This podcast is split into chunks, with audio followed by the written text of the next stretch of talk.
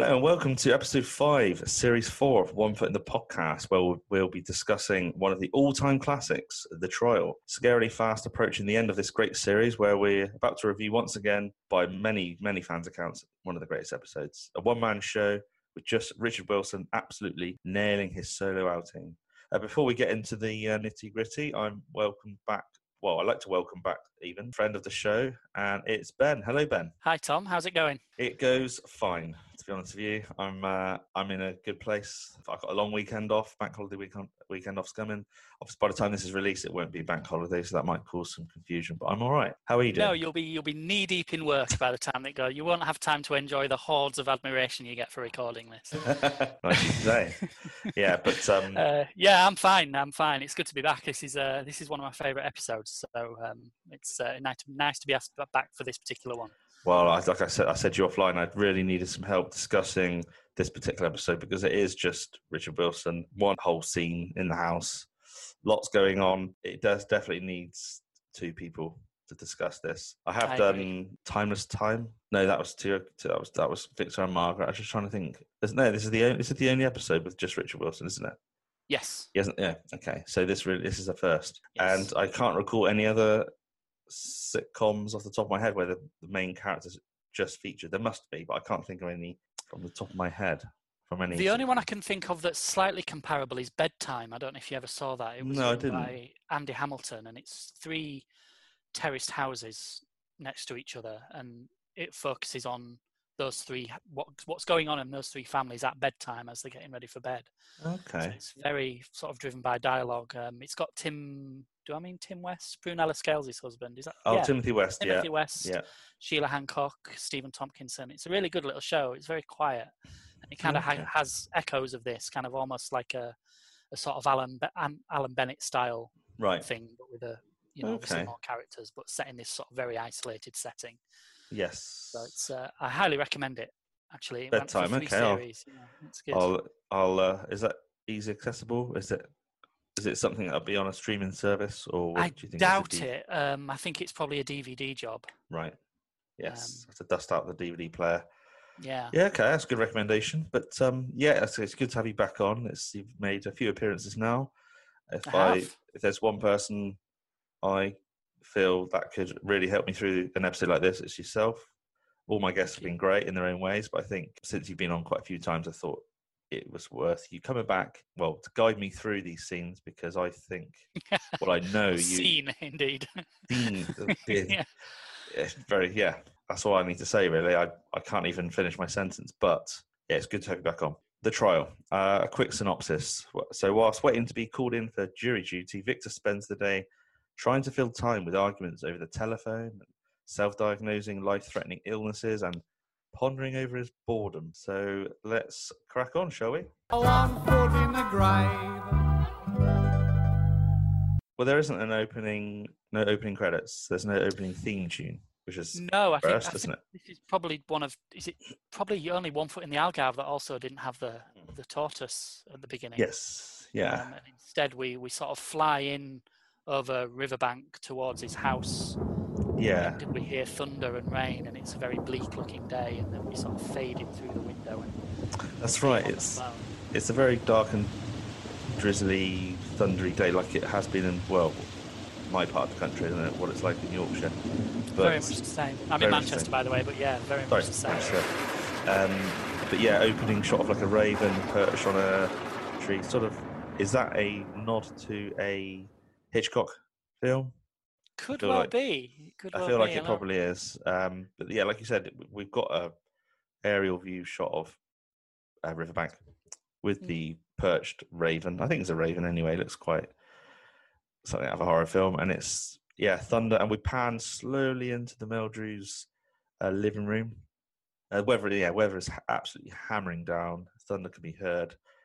Uh, yes, a steady, steady pace as we go straight through into to the living room where we see Victor on the telephone.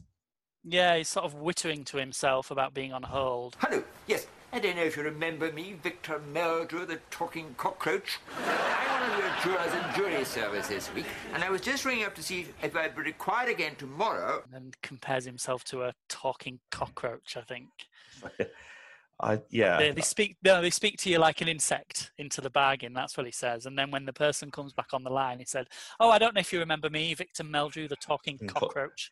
That's to imply he's been there obviously for a long time because cockroaches Yeah, live yeah. for well an eternity. So he's he, I think it's some sort of switchboard operator. Like you said, he's been putting him on hold. Who's he get, trying to get hold of? Is I it to do jury the court, yeah. So he's, he's, he's as he's wittering while he's on hold, he's saying, "Oh, I've been waiting for five days and I still haven't set foot inside a, a courtroom yet." Um, and then we learn that that's why he's sort of confined to the house. Yeah. So that's Um, that's the opening plot already. We we know why he's um, well he's forever waiting in for uh, tradesmen, isn't he, or deliveries or whatever. And this time it is for jury duty. Uh, yeah, there's no ever scraping shovels he can recall in this one now, sadly.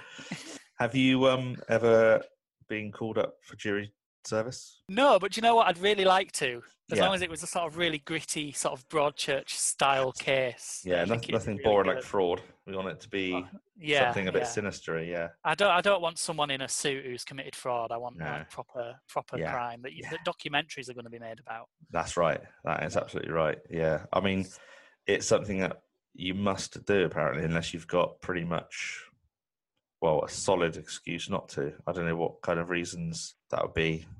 Uh, well, my mum was called up for jury duty and she had to decline because she she has sort of skeletal problems, so she can't Right. sit down for a long period of time. right. And apparently, once you've been uh, excused, you're you're likely to never be asked again. And I she was quite that, yeah. gutted about that because if she's got better, she's like, I'd really like to Uh, do it, but now I can't. No, that's a, uh, that's a, it would be a shame if it was just by fluke you couldn't attend and you generally Yeah. would like to. With the fact that there's jury service waiting, Victor, and I, I wonder what did, did Renwick ever reveal what the like in interviews what the court case was for? Who the Not no, that I've seen, certainly not, and I don't remember reading anything about this in the book either. no. Um, so I think it could just be one of those things. But I mean, it's a it's a useful device to keep him in the house all day, and uh, Yeah. you know we we kept in the house with him all day, and I think to a very large extent we kind of kept in his head as well because there's there's not a lot going on outside of him in this episode. That's he doesn't. right. He, he only mentions Margaret once in the whole half an hour when he's complaining about where she's put a So she put some, yeah. we don't hear anything about the neighbours. Everything's just his internal monologue, just being spoken out loud. For all we know, Victor being retired, he probably has many days like this. This is just we obviously for the sake of storyline, we see all sorts going on in his life, but I, I expect when Margaret's at work, he will be wandering around the house trying to find things to do, looking Yeah. up. Well, one of the things he does a lot in this is he's got like um, a, a medicine book, a health, uh, like he's check, he's he's basically checking to see what ailments he may have. Yeah. he's got so much time on his hand. He's his uh, mind is racing. Yeah. Is he been at home for five days now? Yeah, he says he is- says on the phone, five days on the trot, and I still haven't set foot inside a courtroom. That's a killer. I mean, why why would they would they ask would the courts ask you to stay at home so you can't intervene in any way in the build up to a case? I can't think of why. I don't know. I, I mean, maybe they have sort of. I don't know if they have substitute jurors that they just call up if Hmm. some of them get sick, or if the court if the court case has been adjourned for several days, days for some reason, and they don't know when it's going to restart. Yeah. Maybe all the jurors have just got to stay in and wait. Possibly, yeah, I don't perhaps. know. But, I mean, that's um, that's why I guess you know all the other times when he's at home and Margaret's at work, at least he's got the freedom to go out. At least True. here he's kind of just under house arrest, really. Yes, that is essentially what it is. I mean, Yeah. he, he describes as um, his boredom as I think giving him the willies, the fact that he's had to stay in. Yeah. I, I don't. For me, the term the willies is sort of spook, spooked out. Does yeah, that- I don't think he enjoys his own company very much. I think he's afraid of what, well, of of having a, um, a mini breakdown. I suppose. Like, Well, we'll just- see what happens to him later. I mean, he goes a bit psychotic later in this episode where he spots them all and just assumes that his life's over straight away. Yeah, so when he's on his own and when he's when he's just forced to be with his own thoughts, he just He goes insane. He's absolutely well. The the stage we're at now uh, the episode. So he he's getting a little paranoid. He he he looks at the um. First of all, he's a bit. It's it's quite unlucky that the weather is bad because he can't get out and about. Well, he can't even get in his garden to do you know a bit of lawn mowing or or anything like that. Um, yeah, he says I've got 101 jobs to do out there, and I'm stuck in here. Mm. And he, he me- mentions the the lawn Yes. mower. yeah. He, Um, mim- he mimics what you know God would say as he, as he looks down at Victor. Yes, I think I can just see Meldrew doing the flex on his lawnmower. Let's piss, Piss it down. Yeah. Mm. But I noticed that um, in Threatening Weather, the Series 6 isolated episode, he also has trouble with a lawnmower as well. Oh uh, yes, of course. Yeah, yeah. He says just, uh, he, he describes he, he likens himself to be as uh, the prisoner of Zenda, which. I only looked up as that's a novel by Anthony Hope. I've not I've not heard Yeah. of that. Have you have you read? It's Prisoner one Zenda? of the many things that I only know exists because of One Foot in the of Grave. it, Yeah, Um, I've never read it. Apparently, it's a fantasy novel, which isn't really my genre. So, um, right. No, I, I've never heard of it, but yeah, like like a lot of these references, I do have to look them up online. Mm. Um, so one of the first, so we have to probably do a tally chart of how many times he thinks he's going to die or got uh, something wrong with him. So the first I had down was it's a simple scab on the inside of his wrist. Whenever I was to pick that scab off, it would start bleeding. All dried up now, like a Kellogg's bran flake. And he describes it as a dried up Kellogg's bran flake. Um, yeah, and he's picking at it. No, I've I've had a, a bite on my inside of my wrist, funnily enough, um, and it's only got worse because I've been itching it, or just out of boredom. And when I'm supposed to be working, I'll be sort of, you know, gently itching it, and it's it's a lot worse. And it's something we, well, a lot of us do without much. Too, those of us who don't have much discipline with this sort of thing, it's just tiny little things that David Renwick likes to uh, highlight. That it's just the norm, and he's on the back of picking his scab. It obviously bleeds quite heavily, doesn't it? Later on, I think there's, Yeah, there's yeah. something happened on the back of that where he has to look at his manual for. Not quite yet, I don't think. He's, No. he's he's thinking about picking it, and then he says, "Oh, just leave it alone, Victor. Let it let it take Yeah. its natural course." And then he does a big, over the top, dramatic yawn. Yawn. Is Sort he l- like- ponders what it is that makes you yawn. What is it that um, makes us yawn? Apart from, well, if you're not tired, I mean, you're a man of science. You have a good guess. I I'm not. don't know. a- I'm a physicist. I'm not a biologist. So the, the mechanics of yawning, I've never really it's, studied. cl- it's closer than don't I would know. get. No, I, I, I, don't, I don't know. I mean, he likens. Uh, he, well, like you said, he wonders what makes you yawn apart from anything starring Robert Mitchell. I don't know. Mitchum. Was it Mitchum? Mitchum, Ah, yeah, he's, a, he's an Mitchum. actor. Don't know Uh, he's he another is. one of those people I'd never have heard of had it not been for One Foot in the Grave. Um, Yeah, it's obviously never someone. seen any of his films. It's just it's someone Renwick, Renwick doesn't isn't particularly fond of if he's having a dig. Apparently Um, not. But he is. He continues to pick his scab, doesn't he? And Yeah. he, does he resist again? I think it starts. No, he makes it bleed this time. Oh, Victor, Yeah, why did you do should that? have left it. Should have left, it. left it. And then he, we, we learn how he did it. Apparently, he did it did it on a Barclay card. I don't know how you slash your wrists on a Barclay card. Yeah, he wonders if you can you get tetanus with a Barclay card. Yeah. And um, you know you can get cut. You can cut get cut by anything these days, and getting like, like a colic sensation. Yeah, that's when he runs sick. for the medical dictionary. Yes, so he's looking up one of his first Yeah. possible um, illnesses. Once he's once he's read, he's picked up the medical dictionary, which is the same. I find this quite odd. He might have bought another one, I guess, but it's the same medical dictionary that he had in series one that managed to have survived his house being burnt down and collapsing, and Oh, came out with absolutely no.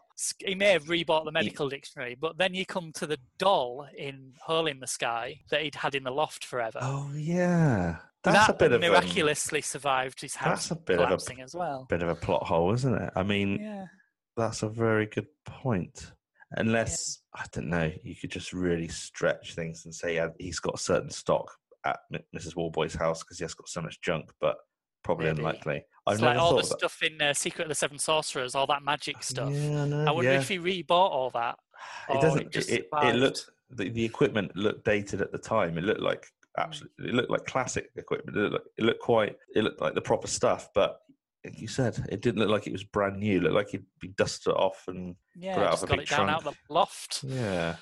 I don't know. But yeah, you, you mentioned it. He, he looks behind the uh, well uh, along the frame of the door that connects the living room to the hallway and notices a crack. Yes. And then becomes paranoid about that. It's just uh, Um, he'll hit anything at this point. He's he's becoming. I mean, this is f- the fifth day he's stuck at home. So God knows what he's. As as the weeks progress, he's going to get like this, isn't he? My God. Colon tumor. Often no symptoms in the early stages. It's exactly what I've got. Yeah, Um, colon tumor, often no symptoms in the early stages. and of course that's like anything. Like he, you could you could get paranoid about any illness that says, well, there's no symptoms displayed, so Yeah. it could be. But um, no, And then there's zip fastener injuries that he happens to spot as well. yeah, that's right. Yeah, I made a note of that. Such a weird thing to be in a medical dictionary. As Uh, well. It's like have to, you have to, you have to stick a thimble down there now to like. Yeah, I don't know. I think that's Margaret, a lovely mental image, isn't it? His um, I think he again he sna- he does snap out of it a bit like try not to pick his scab, puts the book down. Then yeah, like we said, spots this crack on the wall. It was like the unit or the dresser they've got in their living room. Yeah, just to the right of that, isn't it? Just behind the door.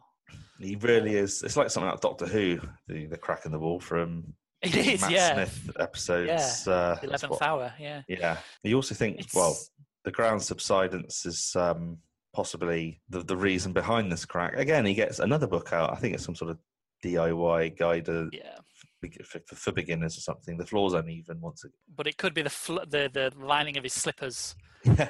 moving around, suddenly making you feel like your house is tilted. I mean, he I needs know. some new slippers, really.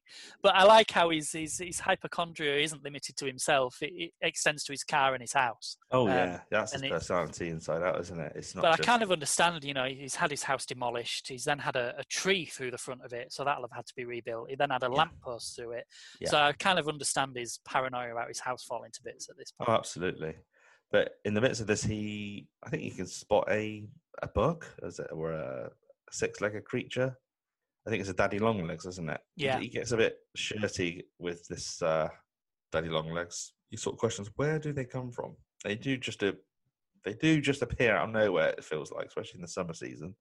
Well, Mm. this is clearly uh, either very wet summer or, or not. Um, so he goes to uh, gets a a, little um, footstool with his little feather duster and yeah, just chucks out the. What does he say? He chucks out the window. I think he gets a little What are you, are you waiting for a parachute? That's it, yeah, Um, he also breaks. He's, he's like, you've got to get a hold of it without breaking too many. of It's like, oh bugger it.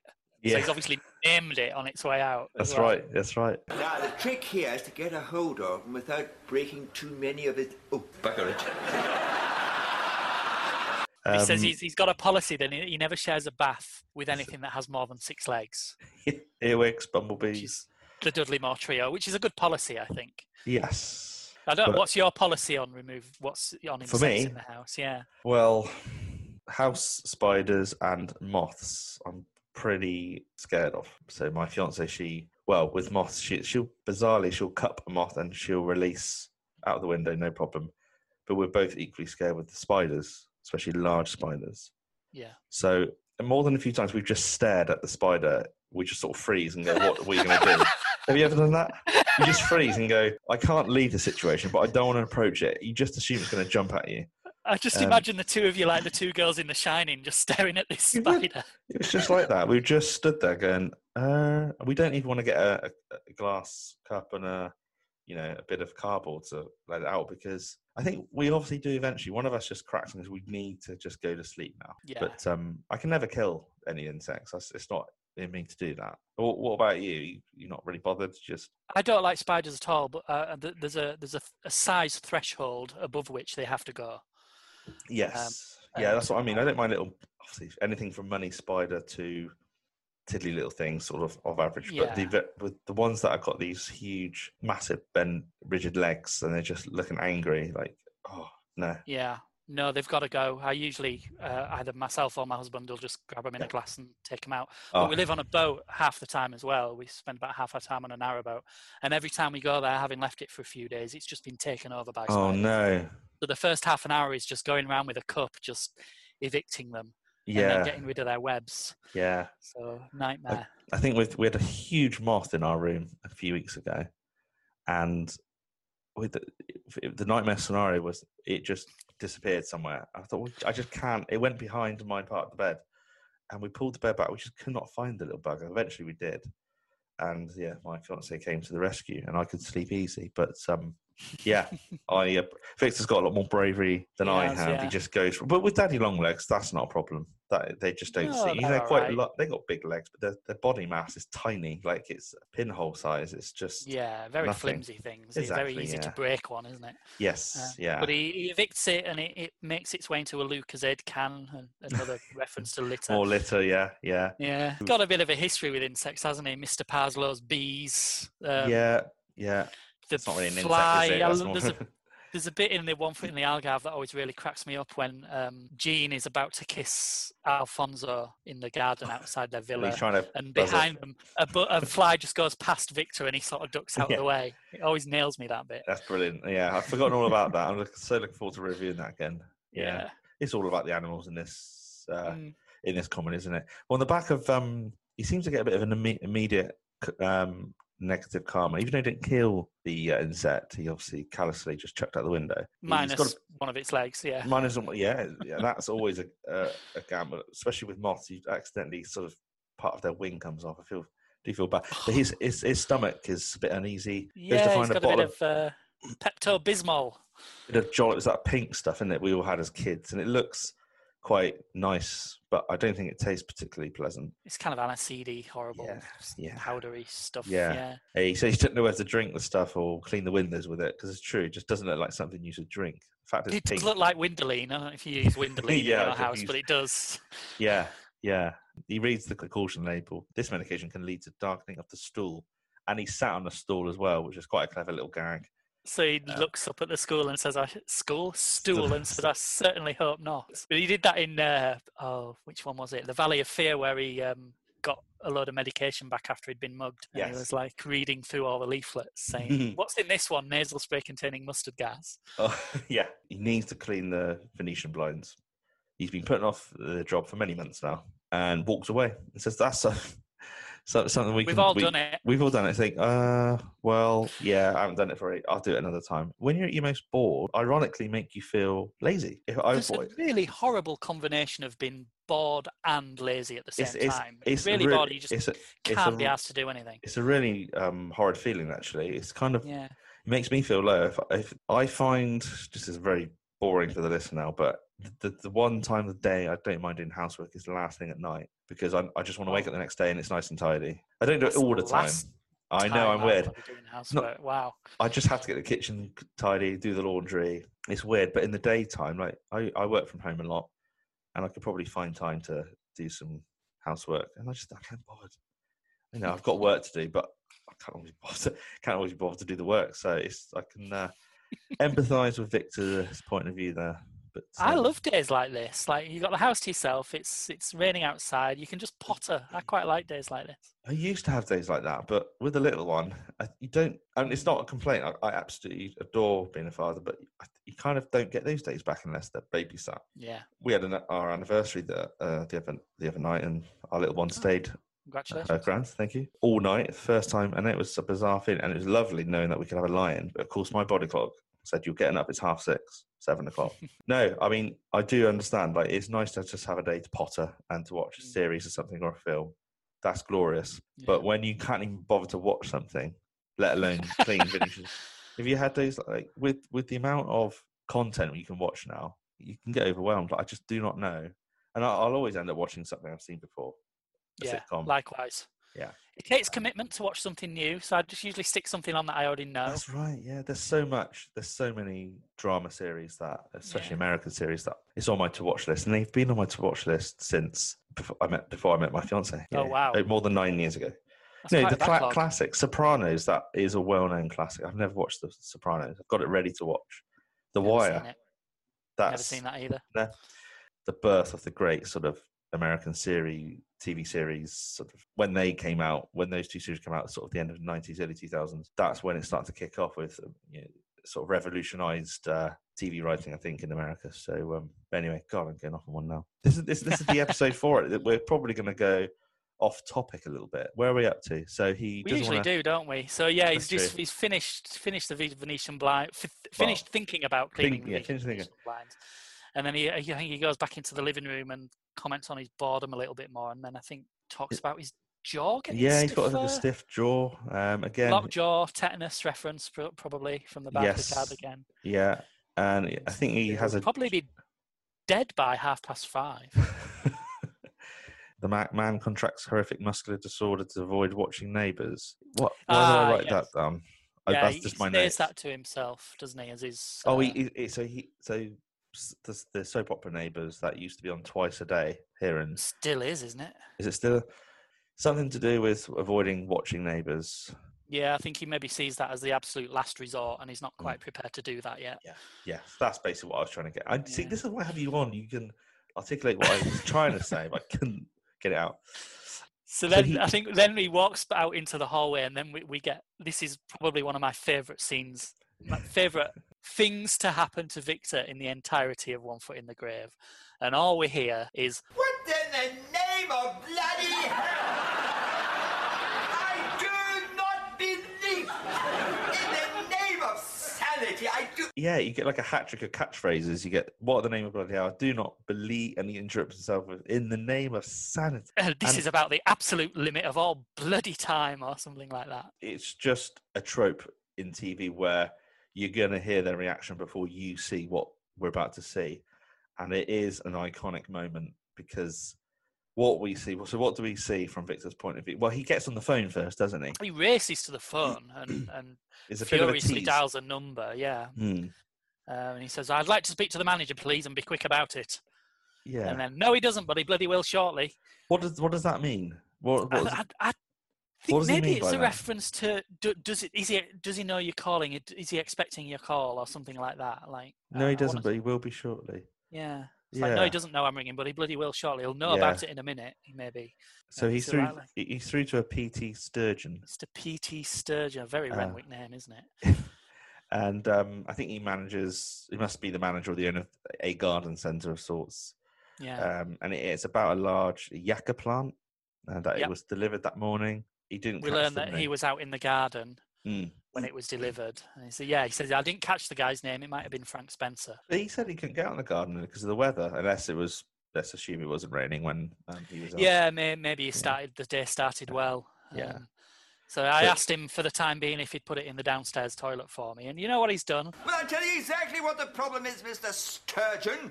I was out the back working in the garden when he arrived, so I asked him if, for the time being, he'd put it in the downstairs toilet for me. And you know what he's done? He's only planted it in the.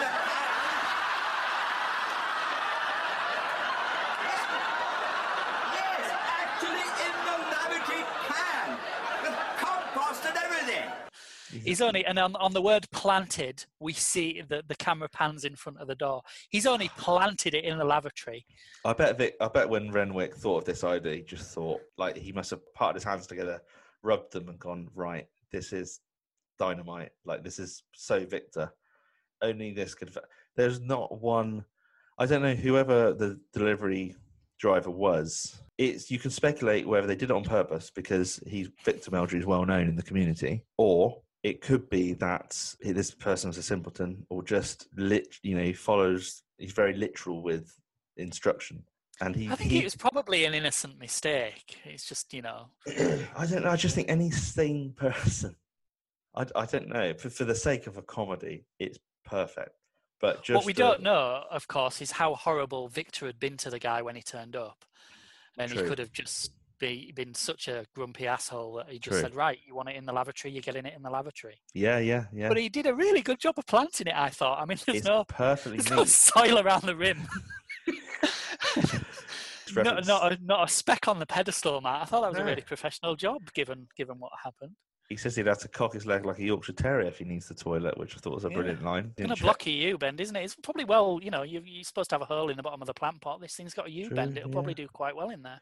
He's only just the plant situation though. I mean, it's, he might have been there only an hour before, but I think when the delivery driver goes, he might just take a peek. He's yeah, just he obviously it. just hasn't been out in the hall since.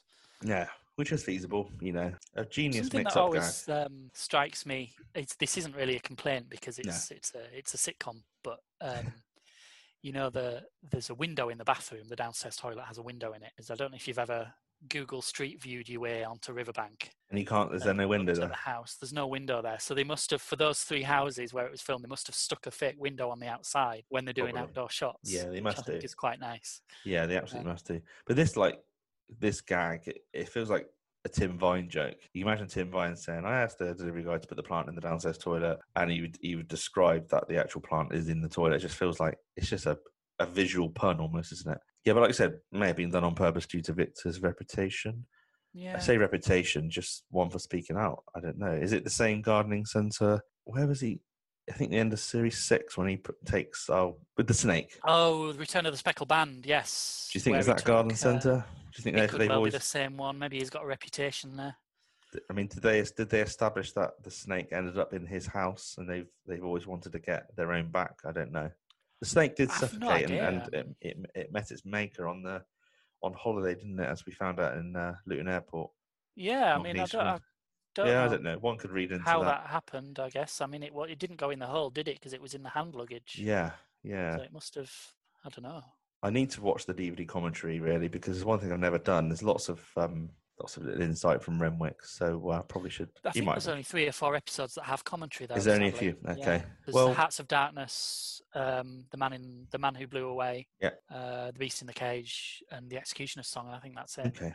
Did you hear I'd- that- I'd listen to them all if I could. Did you hear Renwick's writing a one a one in the grave novel? One Foot in the Uh, from you, yeah, on Twitter. I didn't know that before. I heard that from you. and I I found out through one of the, I think it's um, another chap Ben on Facebook who posted that. I thought, blimey, and a uh, one from the grave stage adaptation, which will Oh, be yeah. basically futility of the fly, won't it? If it's any, Yeah. if they're if they're going to basically recreate it, that's only planned. I mean, God knows when that'll be written and cast and ready to go. But um, certainly wouldn't be happening now. But I, No, God, I, I would hope it's not just a one off because it's the sort of thing where most of us will miss out on. Because if it's just a one off, you know, it's going to be a couple of thousand seats and that's it. There's But, been a um, few sitcoms that have ended up as stage shows, and I've never been to see one. Um, I would like to, but Hmm. um, Well, I saw I've the. Uh, always the been a little bit worried about how the characters will, how the actors will portray, Yeah. because obviously it's not going to be Richard. Well, it might be, I guess. Well, Richard it could be. I mean, he's a few years ago before his heart attack, he was going to do the trial, wasn't he, on stage at the Edinburgh, Yeah, at the he Edinburgh was, Fe- yeah. Festival, just as a uh, like a one off. And that's, I remember thinking, God, that'd be amazing to watch. But of course, he fortunately he became ill. In that interview that I, I posted, he Richard Wilson has apparently said he's reconsidering reprising Victor, but he's eighty, what eighty five now, eighty six. So um, yeah. I don't know. I mean, if he's fitting well, why not? But uh, Yeah, yeah. I mean, look at Patricia Routledge. I mean, she's in her nineties and she's still acting on stage. So Yeah, she, she she's still out of the battle. That's amazing. That's really amazing. So that the first main gag of the episode is past, and we're almost into a secondary uh, gag, and they're all, like I said, visual gags, aren't they? They're not always one-liners. He's got the old uh, cryptic crossword out. Is that where we're at now? Yep, that's that's that's the uh, probably the next thing up from Neighbours doing the cryptic crossword. And Um, uh, he's he's he's sprawled out on the main sofa this time. He doesn't often do this. So he has. I think um, I'm just trying to think of the episode. I've already we passed the one it. where, Miss, where one where Jean thinks think he's killed she's committed suicide. Yeah. Yeah, but um but generally doesn't that's not usually but he's you know he's at home bored and he's got a borrowed pen in his hand and this is just brilliant. A lot of us stick a pen in our mouth chew on it nibble on it. I don't know what the psychology of this is but we just do this don't we? He's got the pen and he's he's reading out the clues and he's he's just trying to and it's obviously a really he can't work. He i never i never get one with crosswords. Not that i often I can't. I've, Try. I would love to be able to do cryptic crosswords, and I've tried, and I've even looked at tutorials online about how to solve a cryptic crossword clue. And the examples are always really straightforward, and then you look at a real cryptic crossword, and it's like I have no idea how to do this, even though I've been apparently trained by this tutorial to do so. yeah Uh, but I, mean, do wonder if these are real cryptic crossword clues that he's reading. out, Yeah, I would be surprised if- they're made up Words. Yeah. Yeah. Mad poet mugged by banjo player sees red when eating pickles. Has anyone got the answers to that? I mean, I, I didn't even think to work it out, but he's he's we're just focusing on him doodling all over his face, and and the beauty of this is obviously he looks silly, and he he's not going to know about it for a while because Yeah, he's walking around with an inky forehead. for- It's instantly dried, isn't it? Really. So you're not. It's not going to be dripping down your face. But um, But as he as he gets more and more into, you know, he's skipping over the questions. He reads them out and then thinks no, and then moves on to the Yeah. next one. And each time he's rubbing his face with a pen and getting gradually more and more coated with ink. we'll come to the point when he he's he realizes in the mirror that he's got pen on his face. But did he get paranoid that he swallowed ink? Because I'd have thought he'd read look up his um his medicine manual, ink poisoning. I'm, su- I'm surprised he doesn't mention that, or he might do. I don't know. But uh, I just love how he slams down the crossword uh, magazine and what's he say? He says, um, "I think I don't he- seem he- to be able to do the crossword today. I appear to be temporarily out of mind mind-bending drugs." Yeah.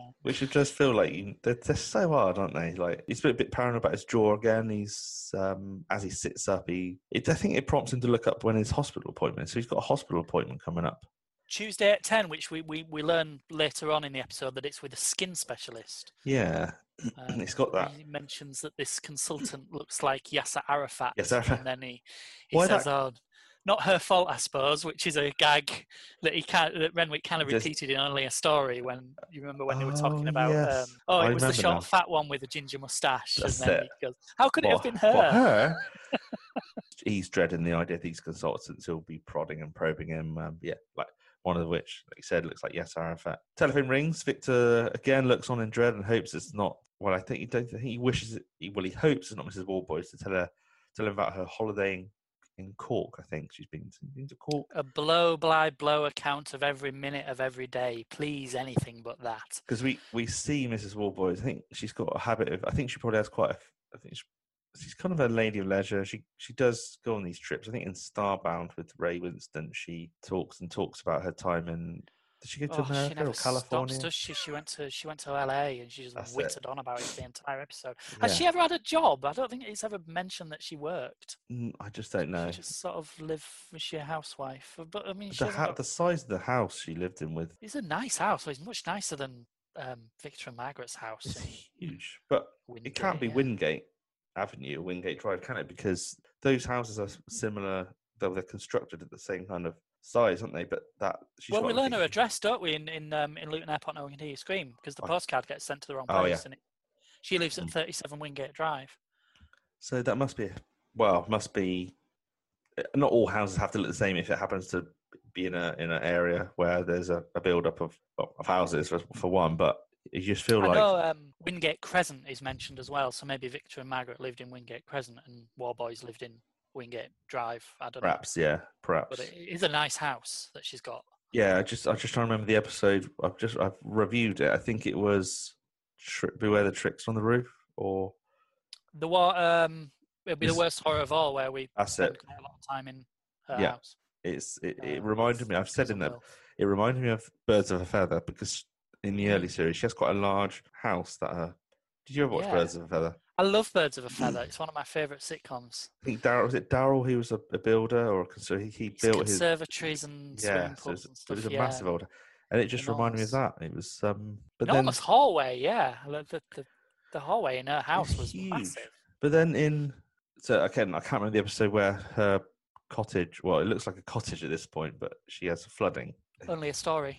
We only see really a clip of her, her bedroom, but it looks small. But well, it could just be a Um, small. I think that's, is that after her husband. her husband's left her, so she ended So- up in a basement flat. So we're led to believe he's got all the money, and he got the house. she yeah. hasn't. Yeah. So Yeah. you're right. I, I can't. I don't. I mean, if you could speculate what Mrs. Warboys did for a career, what what would you guess? I can't think of any type of employer that would put up with her. It would have to be something that wasn't people centered. I just maybe that's been really cruel. I don't know. Maybe she just never had a job. Maybe she got a settlement from her husband and bought herself a basement flat with it. And Perhaps, yeah. now maybe. she just lives on a pension. I reckon she worked in a museum of sorts. I don't know. I don't know. Maybe, yeah. I don't know. Look at this, going off topic again because we have to. Is this is the sort of episode where we are? Like I said, Maybe she was. Maybe she was something really incongruous, like a car mechanic or something. I don't know. That would be bizarre. I cannot. Airline pilot. I, I just yeah, carpenter. No, I don't know. um, so Mrs. Warboys is phoning to uh, obviously give a blow by blow account, and Victor's actually polite in the sense that he doesn't. I think he, I think she is called to sort of ask how you getting on with jury duty, and he wants he needs to hang. Does he say he needs to hang up so they can call back? He says, well, she starts wittering on about Cork, and then she said, oh, I'm, I'm actually in the middle of jury service, but apparently that doesn't persuade her to say, oh, okay, well, I'll call back later then, maybe when Yeah. Margaret's in. Um, Yeah, So he's like, oh, how interesting, and then he just puts her under a cushion. which is brilliant, isn't it? I mean, it's quite brave to do that because uh, although Mrs. Warboys is a, is a talker, at one and at any point she could ask him a question, but Yeah. he yeah comically just hides. Considering he's bored, I mean, he won't watch. He, he's not bored enough to to watch Neighbours or to clean the Venetian blinds or to do a crossword or speak to Mrs. Warboys. So Yeah. um, it's not that bad for him. I mean, Yeah. he's he's not only put the phone under the cushion. I think he's. I think he goes to. Does he go upstairs first, or does he go to write a letter? At this point, he sees that he's covered in ink. That's the point. He. Yeah, that's the point. The, Uh, he goes to the bathroom then yeah. Okay. So he's. find, uh, and then we find his. We, we he embarks on his search for his flannel. That's right. Before we before he goes upstairs, though, I, when he spotted that he's got a face full of ink, I always thought the reaction wasn't enough. Like, unless he didn't want Mrs. Warboys to hear him go, "Oh bloody hell!" He kind of lets it go quite quickly. Just oh, it's, It's just one quite. of those. It is a mild reaction. He goes, "Oh bloody hell!" That's bloody it, isn't it? For Victor, that's a, a mild Yeah. uh, response, isn't it?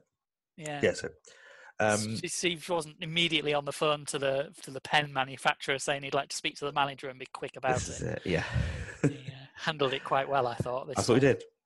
So he he does go, like you said, to the bathroom to find a flannel. Uh, interesting angle of the bathroom. I thought we don't always have that particular angle. I think the the film crew have a lot more flexibility, probably with the fact that it's just Richard Wilson starring in this one scene. So they could probably put cameras in different places of the set that they're not usually able to. I don't feel like we often see this angle for some reason, anyway. We saw it in the man in the one black coat where he was um, cleaning his teeth with Margaret, and then it, Mm. we found out that he was a, a an accident. Yes. Um, yeah. So we saw that same. So they've done it when he was before. Yeah. Yeah. Well, one of life's mysteries where, and I think I'm Margaret in this sense, where I put something away because I think I'm tidying, and then it can't be found again. It has I'm it has same. happened the other way. Are you the same? I'm the same. Yeah. Um, you know, clothes on the floor. I'll put them away. I'll put them in to wash, and my fiance will say, "Well, where's my top?" Well, it was on the bathroom floor for the last day. You know, I put it in the laundry, but then I can't find it again. Well, I usually just put stuff away. I don't really know what I'm putting away Yeah. until uh, uh, my husband will just say, "Oh, wh- where's this thing? Have you seen it?" I'm like, "Well, I've seen it and I've put it somewhere, but I don't know where."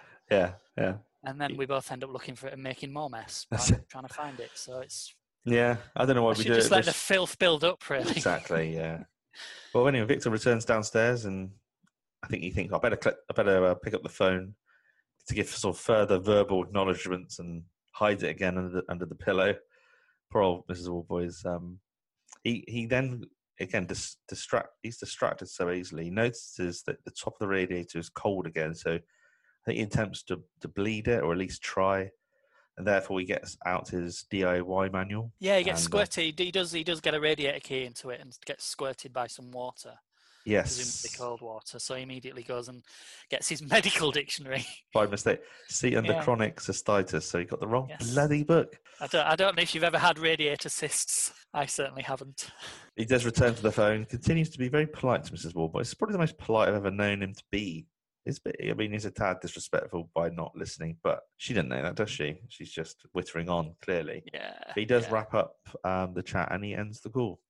And he does want to do something constructive now. Well, Blimey wants to write a letter uh, to his brother Alfred, which Yeah, they must did be on speaking assume- terms again. Well, you know, I, I mean, I I don't. I feel like a fool when I I'm reviewing these episodes chronologically, obviously, and many of these episodes I haven't seen for a long time, and I'd thought that was it. We're not going to hear from Alfred again, and he's got a mention. So they've obviously, he's obviously, he's, I'd imagine he's he he wrote to Ralph as soon as he realised he'd flown back to is it New Zealand. New Zealand. Yeah. Probably apologised and said, you know, they made up, but they're never probably going to meet again. But it's nice that he's uh, keeping in touch. But he can't think what to write, can he? He's got. Yeah. He, references some photographs that Alf sent over of them as kids, in you know, without any Oh, clothes on. yeah, yeah. thought- He's, he's, he starts writing the letter. Thank you very much for your last letter and the nude photographs. yeah. Um, Um, But we learned that those photographs are in fact of him and that he was six months old when they were taken. yeah, And then he runs off to get some Golden Wonder crisps. oh, I can't see those for a long. I don't think they're. Any. I don't think they're made anymore. Are they? You probably. I don't think I've seen them. Maybe you can get them in like multi packs in the pound shop or something. Yeah. I don't know. out of date golden wonders. Yeah. Or some smart ass will be selling them on eBay for twelve pounds, but no, you can't get golden wonders. They do they do look delicious. I don't even know if they're still a thing, Golden Wonder. I don't Who think they make made Golden anymore. Wonder? I Was thought it that was. was it the- were they the own brand or were they like I un- think so. were they like a sister company to Walkers or something? I don't know. I don't know. I don't know. God. Um but yeah, he, he does take a couple of attempts to write an opening line. Dear Alfred, sorry I haven't written sooner, but it is all go at this end.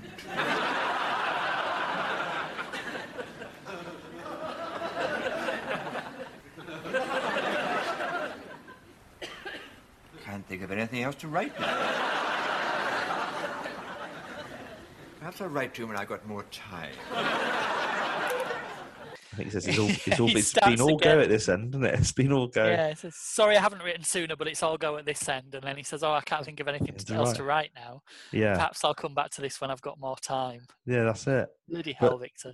the photographs he's mentioned um, will will will matter later on. But out of nowhere, he he notices a woodlouse and he cruelly stamps on it. I think a bit of a exaggerated response, a bit harsh. It's just a woodlouse. I didn't agree with that, Victor. No, I Um, should have just put it outside. Really, just shouldn't put he? outside. It's just a woodlouse, and he does that thing that we do when we're all bored. Is he gets gets hungry? I mean. Mhm. It happens to a lot of us, sort of not like comfort eating, but we're bored. Let's cook, and he decides egg and chips sounds good. And I watched this back thinking, yeah, I, I actually thought I with could do with OK fruity sauce as well, which is something else you don't see anymore. I didn't really recognise that branding. I, I? I, Oh, I must have, the- I might have used OK fruity sauce, but um, you're you're a vegan, aren't you? Yes. So egg, eggs is off the menu for you right now. Yes. Yes. So you wouldn't have felt hungry for eggs and chips like I did when I watched this. Not scene. for a long time now. I've been no. vegan for a very long time. My Um, fiance's vegan as well. I think Victor sort of re- reveals that he's been eating crap lately. Yeah, he said he Um, had that yesterday. He had egg and chips um, yesterday. he and the day before, in fact. Yeah. and a huge bar of dairy milk chocolate, which made him Yep. sick. Vowed that he wouldn't do it again. Then, of course, he goes to the fridge, and oh, does he go to the fridge and he gets out? A bar massive of bar of dairy milk. Yeah, it's like a coffee table, and he just brings it over and Absolutely batters massive. it with a rolling pin. Yeah, I think he's a bit of a chocoholic, Victor. You Yeah, the, I mean, I'd love my dairy milk. I mean, the number of the times. Cadbury's fondue in the man in the long black coat when he's dipping the milk tray in his tea. Oh yeah, that's right. I mean, what I what I used to, well, once in a blue moon I do, but I used to get a, a chunk of dairy milk, whack it in a bowl, microwave for a minute, and it's slightly melted. My, all my friends and family think it's disgusting, but it's amazing. Don't mock it till you try it. It's, it's so much nicer than just standard crunch of a cold block of chocolate, but it just adds to it. I think. Amazing he But- kept it in the fridge in the first place, though. I mean, it's just going to be like a sheet of marble after that. I mean, it- Yeah, yeah. I don't think I tend to keep chocolate in fridges, eh, cupboard. Obviously, he does try to think something health, healthy to have, but then he opts for the chips again. So, um, yeah, he does. which he doesn't end up making anyway. he does do He's that anyway. No, he just goes back to the chocolate. But this episode does pick up every bit of daily detail when when we're bored. Yeah, everything's a big deal when you're this bored. Yeah, yeah. Collect some correspondence from the front door, and he re- he's re- he reads out in fact, from like a pamphlet, like a some sort of religious read, like a reading. The Lord is thy judge. He is all seeing and all knowing. He knoweth when thou sinneth, and when lust and licentiousness burn in thy breast. and he knoweth you called us a pair of persistent bastards last week.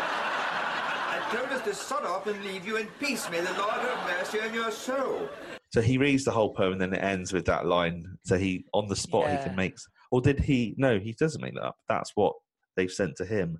So it's obviously It's just is- some is- church leaflet that he reads the first bit of it, which is apparently intended for everybody, like the Lord knows when thou sinneth and all this yeah, other yeah. rubbish. And then at the end he said, And he knows you call us a pair of persistent bastards last week. May the Lord have mercy on your soul. So they've Yeah. written that last bit on themselves. Yeah, he, he heads upstairs and we got another peculiar angle where he stood on the landing Yeah. and he started to another ref- he, he glances at the yucca as he goes up the stairs as well, which I love. Slightly shakes his head. Yeah, he probably in the moment had forgotten about it, and he thought, "Oh God, I've got to deal with that." But he does start to reflect that um, if he was religious, he wouldn't have probably harmed the woodlouse, and he starts to reflect that you know he callously murdered the you know this woodlouse, and why did he treat the daddy long legs differently? And you know he just collected that in a nice fluffy duster, but he just starts to break down the whole discrimination topic and why do we treat things differently, or people, or insects, or whatever. He gets a little bit deep. He's at the height of his, height of his boredom now. You don't get that kind of analysis in many sitcoms, do you? No, he don't. Uh, Waiting ab- for God, possibly, but Yeah. not many. Talk about a class of society, he says. And then he goes on about an election result. Yeah, wonder which one it's- he goes on about. Yeah, I think he uses an, the analogy of a hiring a, a man eating a shark as your child's swimming instructor. So I know Yeah. a bit my son's head, but I think it deserves another chance. So basically, a John Major jibe. I think. I think John Major would have been. I think this is ninety three. This episode still in I think ninety it's three, aren't we? 93, 94, yeah. So it's Seventh of March. there. Seventh of March ninety three it aired. So I don't Right. think there was a was there a general election that year. I don't know. Maybe the year before when he when Raymond was writing it. It's Mm. every five years, isn't it? Blair was ninety seven. This is written in ninety two for aired ninety three. So it's probably it's almost certainly. I think John Smith. I I did. I'm not. I say think John Smith was Labour leader. I had to look it up. John Smith was Labour leader at the time. Yeah. So I don't know if um, Renwick is of that allegiance. I don't know. I tried to leave politics out of these um, podcasts, but obviously they they need to be t- spoken of if Victor or anyone else is mentioning it. But um, he really is anti-Tory, though. That's what we know about Renwick from uh, the little digs he has. Yep, definitely. Victor realizes he didn't go go upstairs for any reason in the first place. Uh, Yeah. We've all done that, haven't we? Why why am I up here? What what do I need to do? Just say it happens increasingly with age as well, I think. Mm, what better thing to do than go back into the kitchen and take another block of chocolate? So Which he then puts back. In Yeah, all to be credit to him. Yeah. yeah, I mean, it's a back in the huge bar. It's like a kilogram of chocolate. But he decides to have beans on toast with sunflower margarine. Margarine. He emphasises the sunflower as well, as if it's a novelty. Yeah, With sunflower margarine, yeah. It's as if he's in an advert. hmm.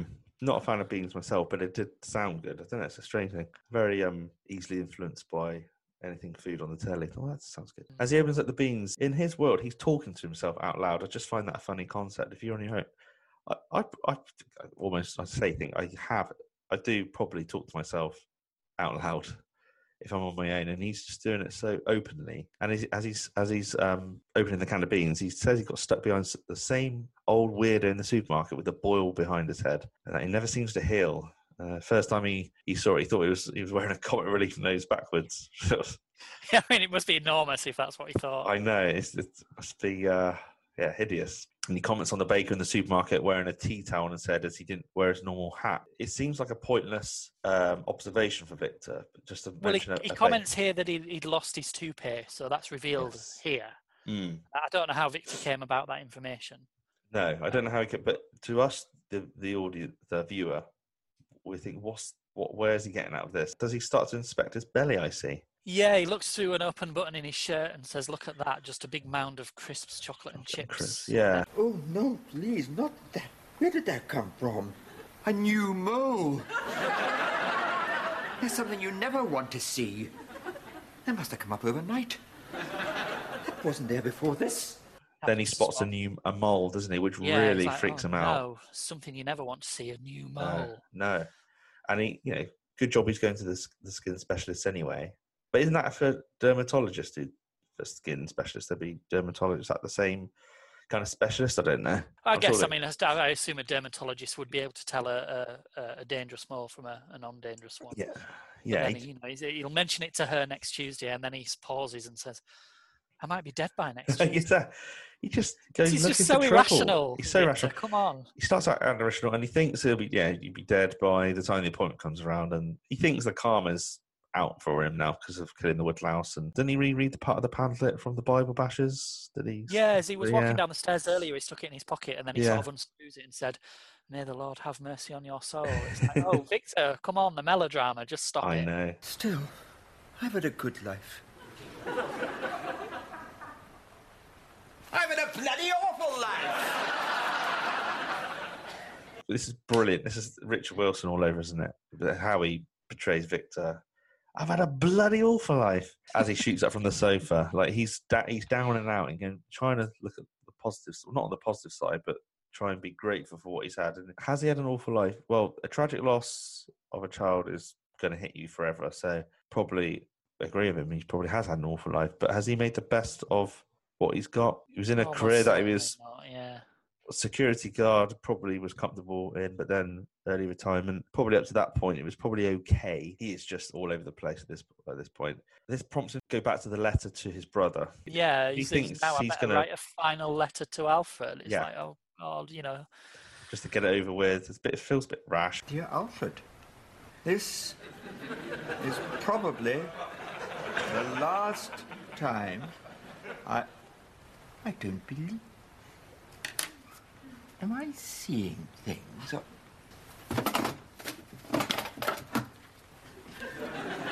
Oh. no, it's in the same place. It's the same. Hold on, it might be a speck in the negative. No, no, it's definitely there. It's been there all the time for 61 years. Absolutely incredible. I've had a mole in my stomach all my life, and I've only seen it this day. Oh, oh thank you for that. He opens up his uh, sentence with, "This is probably the last time I write to you," and um, he he gets distracted by the photo that he mentioned earlier that Alf sent him, and he gets a a magnifying glass, isn't it? And he spots that he's had the mole on this belly all this time. 61 years, yeah. 61 years. So he is. And he's, he's very happy with himself Oh, now. he looks up to the gods. He's it's very relieving for him, but you can see that thanks to this photo, it's a purpose, a good reason why these this was mentioned by Renwick. A photograph of a topless baby of Victor. It it, it rounds up nicely. He's always had the mole. Not to say that the mole. I don't know about moles, but even if you had one all your life, could it get could it go on the turn? I don't know. But he's Uh, yeah, I think you're supposed to keep an eye on them in case they change shape Yeah. or start growing or Mm. speaking or whatever. I don't know. yeah. I wonder if Renwick's this bad because Renwick's admitted himself that he's a, a seasoned hypochondriac. Oh, I mean, I- So wonder I just if, assume every, more or less everything he writes um, about Victor is offloading his own thoughts and opinions. It's got to be, isn't it? I mean, it must be nice to have that kind of outlet as well. yeah, it's amazing. Victor does tell himself he'll never be rude to Jehovah's Witnesses or anyone else ever again. Yeah, he's like he's in a suddenly good mood, and he's got you know rabbits and bluebirds jumping around him, and everything's happy. Um, and he goes to slicing his bread for his beans on toast, and he suddenly pauses and, And and looks turns the bread on its end and says, What in the name of bloody hell? I do not believe it. "What in the, The name, name of of bloody bloody hell?" I do not Oh. believe. And as he's doing that, he pulls out his looks black mass. disgusting, isn't it? I think It's vile. It is vile. Well, I think the first time you see, I thought years ago, I thought it looked like a rat or something inside. Before we pulled it out, it looked like some dead animal. How did that get in there? But he obviously just he, he they referenced the baker wearing a tea towel for a reason, so it's very clever. It comes full circle. Like it's a complete. And he reads the label, doesn't he? J.L. Dinkins, hair pieces of distinction. It's just absolutely hideous, isn't it? Um, And but it's he's- like, and then dropping your wig in the bloody baking dough. it's just so crazy. And he goes to uh, call the uh, supermarket, presumably to speak to the, the manager. Yeah. And he can't help but I think it's very out of character for him, but he tries the wig on, doesn't he? And why does he put it on his Why head would you put it on? Uh, in the I mirror? and we got to remember he's this bored that he's probably doing. He's just his overall behaviour and mood is irrational anyway, isn't it? But But I he's would- standing there in the mirror wearing a baked wig. yeah, I don't think I'd even pull out the wig from the loaf of bread. I don't think I'd do that. I think I would know it's something furry, and it would. I wouldn't touch it. straight in a food bag, tied up, Yeah, put outside until you're able to go. back to the supermarket. Well, we can't when you're on jury duty. You'll have Oh, to wait true. for while, don't yeah, yeah. But um, I think this wraps up the episode because he is ranting and raving. Hello, yes, I'd like to speak to the manager, please, and quick about it. Meldrew. No, he doesn't, but he bloody well will shortly. And it, and it Same line as well same as line he, at the end. No, he doesn't, but he Mr. bloody will be shortly. like, yeah, exactly. And then we start to fade out the same as yeah, we faded in. it's it's a nice. It, it mirrors the beginning. So yeah, the camera pans away from the living room to the rainy weather um, in Riverbank. And then we do actually have the closing credits. I love the very very last thing you hear before the as, as we're moving away and, and Victor's voice is getting quieter and quieter as we move away. The last thing you hear is only somebody's bloody toupee, yeah. and then the credits come in. And that's it. I mean, it's uh, that's the end of the episode, and it doesn't Yeah, half go by quickly. Seventh of March '93, that was aired. I was, I was for some reason when I was reviewing this, I thought I'll do an on this day episode. Like I want to for each episode of review, and I've been four series in. I was gonna, I want to put when this when episodes are aired, what happened on that day. Oh, so I cool. looked up. Um, it's nothing fascinating for this, but well, on this day, the 20th of February '93, Jerry Seinfeld won his seventh American Comedy Award. That's all I could find. Nothing to. I just thought I'd add that segment in, but um, but this apparently you probably know this. I'm sure you do know this, but Renwick had a lot of influence by watching Tony Hancock um, growing up, and I this episode. actually. Yeah. Well, it's very reminiscent of the episode The Bed Sitter. At the beginning, obviously, I was saying I wonder if there's any other sitcom out there that's had just a one man show where they usually is more. I think this this would be it. The Tony Hancock, uh, The Bed Sitter. So any Hancock fans out there will um will recall that, I'm sure. Richard Wilson. So you've got the Richard Webber book, haven't you? I always Yes. this, uh, yeah. So Richard Wilson said the script was obviously beautifully beautifully written. A lot of One Foot fans would have this in their top three, just gauging the people's opinions of, this. they're just absolutely. And he, I think he um he said he was given two weeks to learn his lines, which he classed as a great luxury. I assume more if there's just one actor for the whole episode, you've got that much more time to learn your lines. I just find it funny when you go on IMDb and you look at this episode, you usually see a whole list of actors in the uh, in an episode. It's just you know just his name, just just Rich Wilson, Victor Margin. That's it. It's just sort of hits you that place. Just him for this whole episode. If you hadn't seen the episode, you could be forgiven for thinking that that was a mistake. yeah, Uh, you could. You go. Well, that's a bit of a glitch on this. hadn't Um, been filled yeah, in yet. yeah. Final episode of series two, where it's just the two of them, and then all the other isolated episodes have a, a bunch Time. of supporting characters. Timeless Time, of course. Yeah. Threatening mean- Weather has Mr. Smedley. Uh, Yeah. Beast in the Cage has Jean. Rearranging the Dust has a few Yeah. other people on the way. Oh, really? I cannot wait to to review Rearranging the Dust. But I mean, You've mentioned before that's one of It- that's one of your it's just-.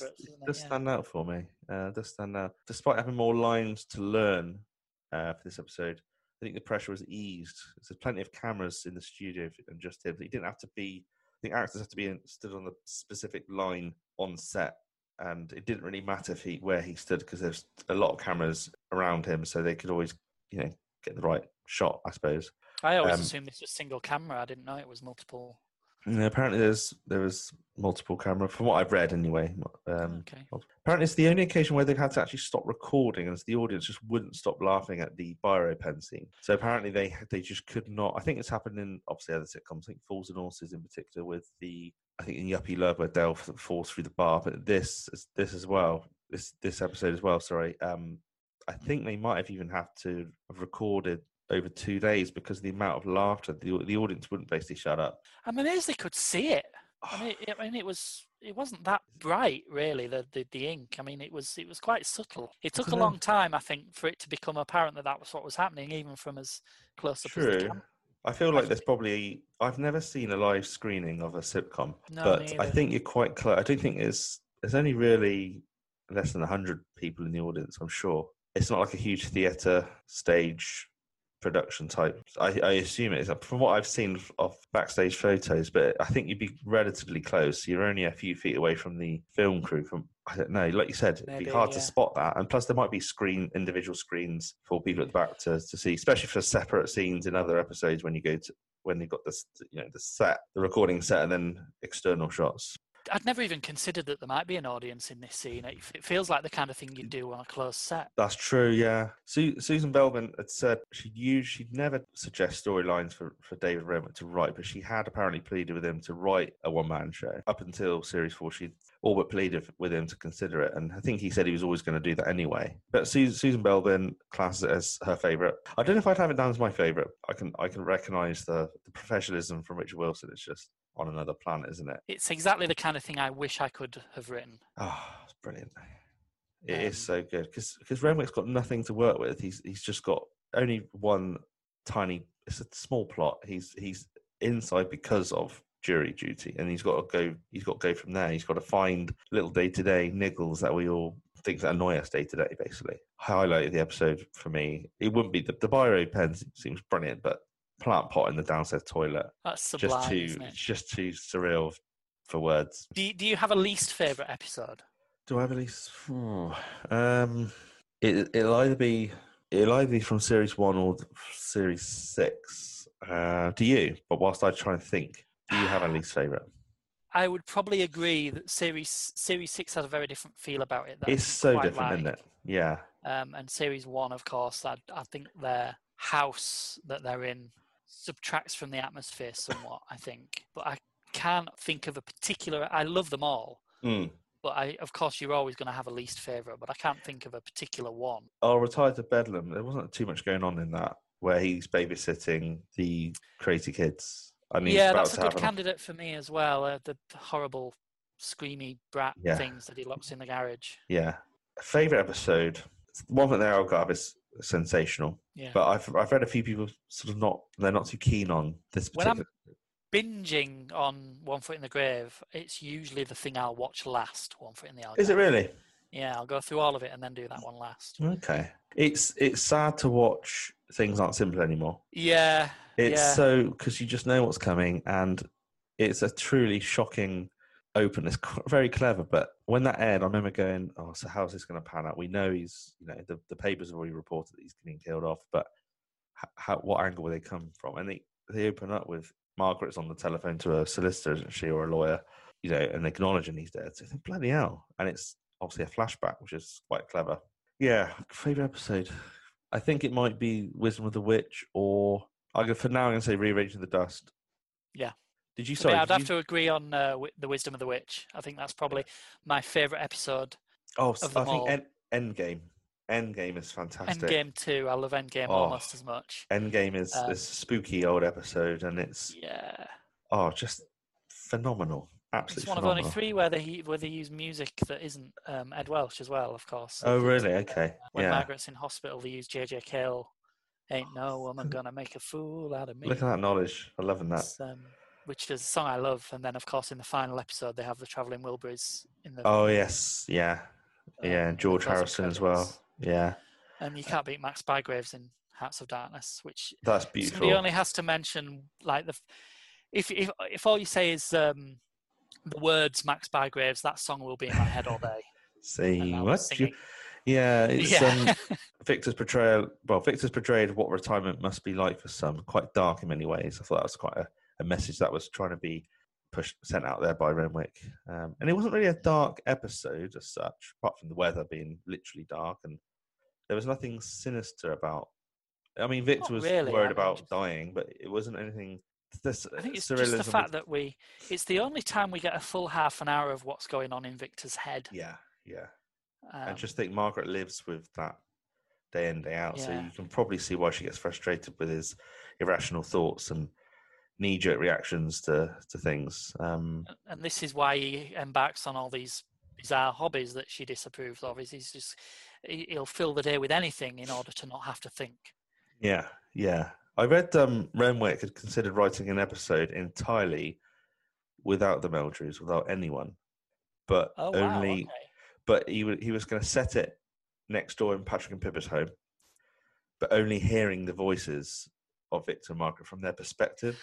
So oh, actually, Oh, that'd be you fantastic. So you would have Patrick and Pippa, obviously, but they'd just be listening. They'd probably be pottering like Victor, but probably saying nothing and hearing what Patrick probably hears day in day out, which is you know. And what amazes me with that is I sometimes I try and come up with an idea for a for a sitcom or a comedy. I thought until I read that that I'd I'd come up with that myself. I thought I'd come up with the idea of imagine writing a sitcom where there's no one actually starring it, you just hear voices. But then I thought ahead. I thought if I managed that, how you want to keep it a secret who the actors are, and you'd never be able to not put them in IMDb. But the fact that Renwick had thought that years ago, well, he, did, he didn't clearly didn't pen anything. You, someone could still do it, couldn't they? But he couldn't actually I wonder dream. if he did. I wonder if there's any like Well- snippets of well, scripts he- lying around anywhere. He said he couldn't dream up enough ideas to see it through. So I don't know how far he would have got. Yeah, I can Um, imagine that's true. I, I can't imagine Patrick is an easy character to sustain an audience's interest with No. because he's a very dull guy, isn't he? Yeah, Angus Deayton plays it marvelously, like just for the snip for the short scenes he's in. But I mean, you, you see, the only time you ever see any sort of romance between Patrick and Pippa is in The Wisdom of the Witch. True, The rest of the time, they're just they don't even really seem to like each other that That's much. yeah. That's that's a that's a big yeah. and the house is bland as well. It's, you know, their house is very sort of Argos.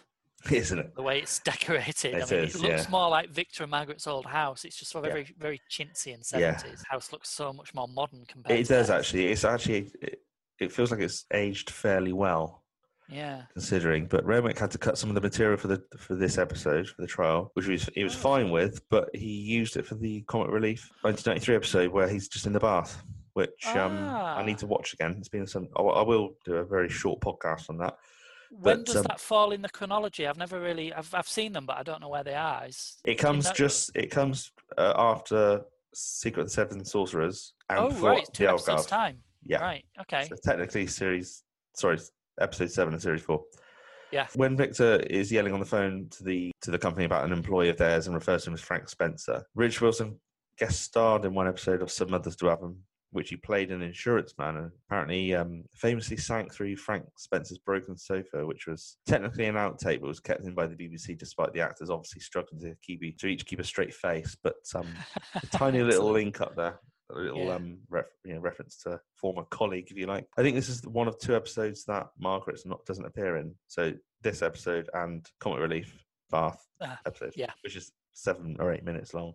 Richard Wilson was due to bring this episode back to the stage at the Edinburgh Fridge, uh, Fridge, Edinburgh, Edinburgh Fringe, Fridge, until his heart attack. Sadly, I don't Who imagine knows? it's the kind of thing that a tour. I guess it'd just be in the one place, wouldn't it? That, yeah, it would just it would probably. I can imagine it just being literally a one-off as well. So it'd be a lottery whether you if you apply for a ticket and were Yeah. success, successful. I think it's time if you've got enough energy then to do a Meldrew moan. If you've got something you want to get off your chest, now's the time. Oh, I do not believe.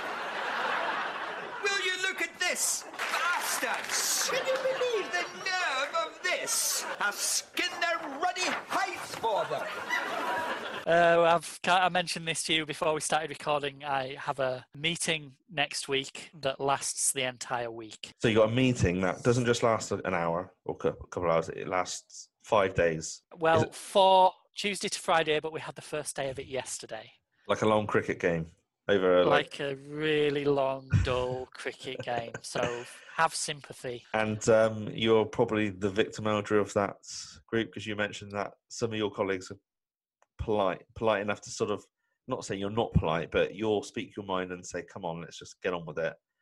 Whereas they're not as brave as you are because you've obviously I got some corporate just- corporate pen pushers. Yeah, I mean, I don't work. I work in academia, um, so we we don't really have corporate leanings necessarily. I mean, I work with a group of research scientists, but this particular meeting, we have to deal with the people that give us money to do our research. Yeah. and so we have to play these silly games, I guess. Um, and so we have a every 13 weeks we have these meetings where we plan the next 13 weeks of our work. Yeah. Um, and that work is building a huge radio telescope. Um, so it's a lot to talk about, and it's nice to just get things done. And I honestly think this meeting could be over in a day. But it's yeah, but why? What, what's the reason? What's the? Can you summar, summarize in a sentence how they've uh, justified a meeting to last? I mean, that's a lot of time and money. Why? Why does it take a week to to So discuss what's needed? there's a large number of different teams that all do different things. So I, I work in the part of this telescope that identifies that w- well, when the telescope is built, we'll identify previously undiscovered neutron stars. Right. Um, and so we're we're building the functionality of this telescope to be able to recognise um, something that we haven't discovered before using all kinds of magical artificial intelligence techniques. And then Yeah. there's other teams that work on observations of galaxies and other teams that work on other stuff like solar physics and all that stuff. So there's all these different teams all working together building different parts of this telescope. And so in order for us all to be able to talk to each other and have enough time, it apparently takes a week. I mean, your job sounds a lot harder than my job, and I struggle with my job sometimes. So I hate it. I hate this part of it. I, I, once this week is over, I'll be quite happy to just get on with stuff, but I'll be dreading the next one. With with your profession, can you do things in your own time relating to your profession? Yeah, yeah. So we're Yeah. largely just left to our own devices outside of the outside Oh, that's of not too these bad. meetings. Um, Yeah. So once this meeting's over, celebrate with a takeaway, glass of wine, one for the grave, maybe even Definitely. a podcast. I don't know. I can't suggest a podcast, uh, but um, yeah, celebrate. I'm be- I'm behind on all my podcasts. I, I've, I haven't listened to any of your series for uh, series three yet, um, except the first one. That's all right. There's, there's no rush. So I've got a lot of catching up to do, and I won't listen be- to the one I'm in. So I've only got That's okay. five to go. They'll be out. They'll be there forever and a day until the BBC tell me to take it down. Well, Ben, thank you for you taking up your time. Uh, Oh, hang on, hang on. What about your Meldrew Moan? Well, I haven't been doing Meldrew Moans the last um, handful. I just okay, Meldrew Moans. Oh, this is embarrassing. I can't. There must be something. There is something. I just can't. My brain's a a fudge. I've, like I said, for the last half dozen episodes, I've just been letting the guests have a whinge, Ah, right. Okay. and I've I've left it there. So I'm probably going to leave it there until I fair think enough. of something legit that I can moan about. But um, yeah, thank you for coming on again, Ben, and Absolute pleasure. not not for the last time, I hope. But I hope good luck not. with good luck with your um, uh, marathon meetings. I'll try not to um, get fired. No, yeah, just just try and uh, yeah, have a glass of turnip wine or or whatever. to have with it.